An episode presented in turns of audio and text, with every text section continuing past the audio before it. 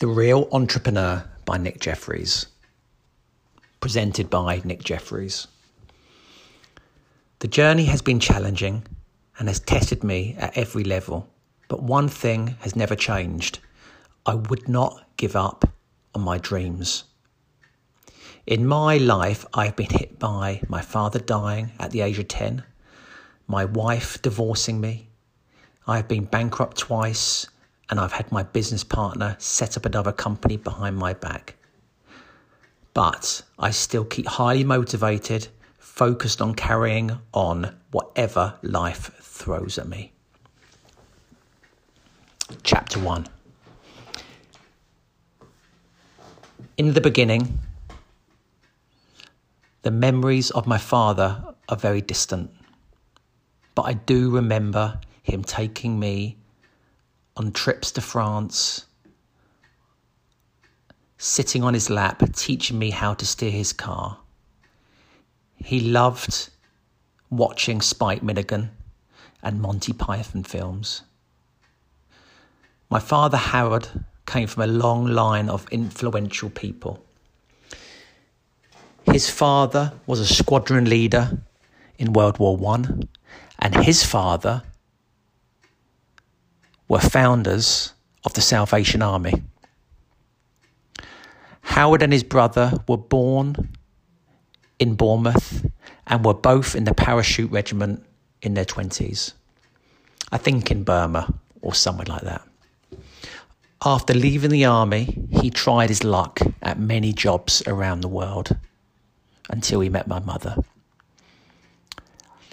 Howard set up an aerial installation business in Portsmouth called Jeffries Aerials. I remember it well. And within a short period of time, he had created a successful business with over five vans and 10 staff. Travelling around the local area, putting aerials on roofs. My mother Anne said he was too kind for his own good. His workers were not honest and they took cash from the company and even did private jobs behind everyone's back. Over time, the business was struggling, and my father had to work 10 times harder to make ends meet. He was drinking and smoking too much, and his health was suffering. I've seen pictures of my father at 47. He looks like he was 60. I guess back in the 70s, men's health and fitness did not get talked about. Men were men, and that was that. My father's brother was Lionel Jeffries, the actor, who played Grandpa Potts in Chitty Chitty Bang Bang. He was in H.G. Wells' First Man in the Moon, and he, he was also the director of The Railway Children the uh, the the lovely screenplay story of the uh, family um, on the railway track. It was lovely growing up seeing Lionel on TV every Christmas. Myself and my sister Sarah was very proud to have him as an uncle. Still to this day, every time we see a film with Lionel, whom himself died a few years back, brings back lots of lovely memories of our childhood. I remember my father getting sick, coughing more and more until he was admitted to hospital. One day, I remember my mother picking me up from school and saying to me, I don't think daddy's coming home. I do not think I knew what she, was, she meant. That evening, I remember the police were at the door telling my mother that my father has passed away. From that moment on, I can't remember anything. It was like I have completely wiped out my memory. I did not go to his funeral as I was too young. I found out later my dad was cremated without a headstone, which I found sad. I would like to have gone to see him and said hello. My father's death affected me mentally without me realizing it for over 30 years. I became very emotionally tough and nothing worried me no matter how hard it gets. I do not drink, I do not smoke, I certainly do not take drugs.